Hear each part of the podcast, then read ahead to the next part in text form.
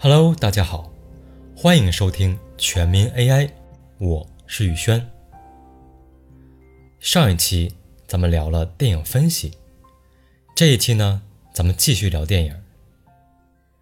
既然聊电影了，就得有图像。本期节目大家可以切换成视频模式，边看边听。当下的电影大部分是全彩的，超高清的，高帧率的，黑白的老电影很少有人看。老电影虽然画面画质不好，但不代表着故事不精彩。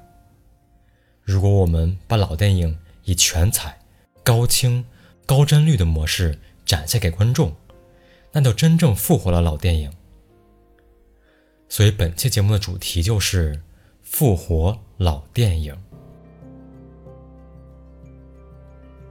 说起复活老电影，就一定要提他们不再变老。They shall not grow old。 这部去年在国内上的战争题材片拿到了烂番茄 99%， 豆瓣 8.8 的高分，在腾讯视频上有了超过1000万的播放量，相信很多朋友都看过。就像电影《敦刻尔克》一样，他们不再变老同样是以普通士兵的角度来看战争，同样带有大战来临前的紧张刺激，不得不说是一部好片。而且其中各种镜头都来自于100年前真实的一战影像，毫无演绎成分，是赤裸裸的真实。在影像部分，制作团队甄选2200小时历史影像，看完了大约250小时胶片，雇佣了数百名艺术家，花费4年时间，终于制成了这96分钟的电影。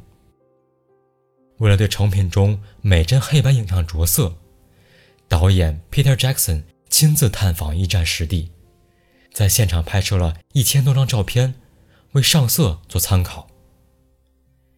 请大家留意这1000多张参考照片，后面我们还会涉及到。对于人物、服装呢，导演带领的团队找到了遗留下的士兵服装做参考，共调制了4000多种颜色，进行了无数种尝试，终于让所有场景更接近于真实。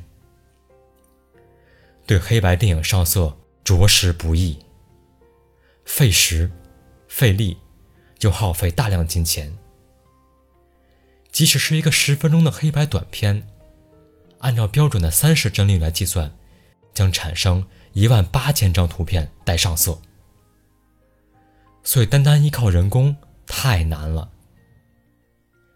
既然神经网络是计算机上人类大脑的模拟，那我们能不能利用人工智能来代替我们完成这项枯燥的任务呢？答案是能。接下来视频里展示的都是 AI 上色的结果。使用 AI 对黑白电影上色只要几小时即可，不需要艺术家，不需要调色，免去了大量的劳动，只需要一块大显存的 GPU 和一台配置可以的电脑即可，综合成本也就几万块。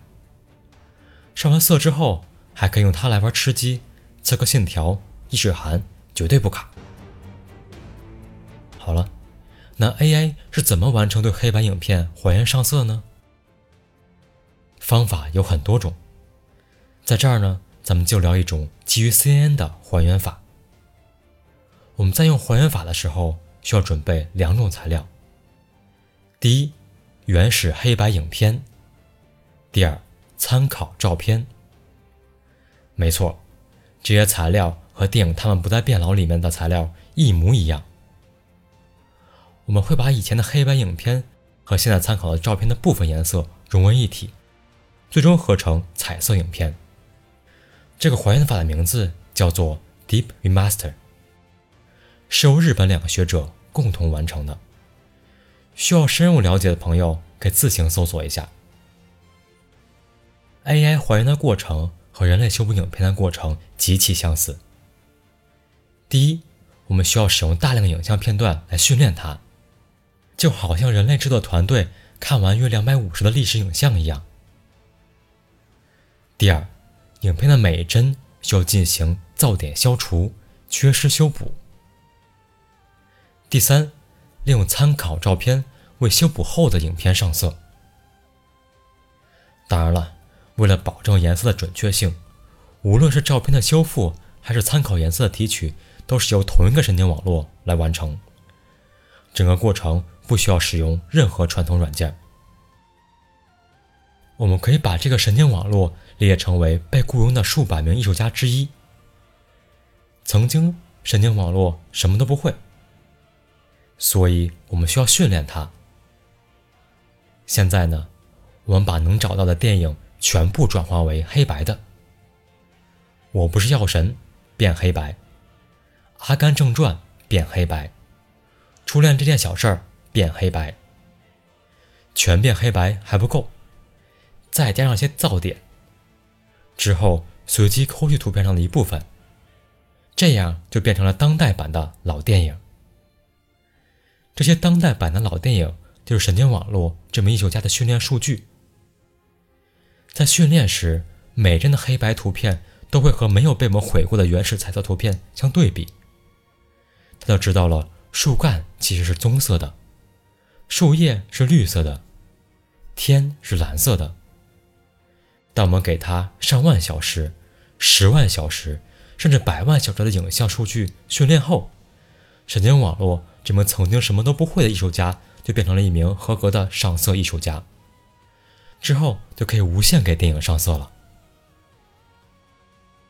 其实对于还原老电影，还需要提高分辨率，增加帧率，这样才能达到现代影片的标准。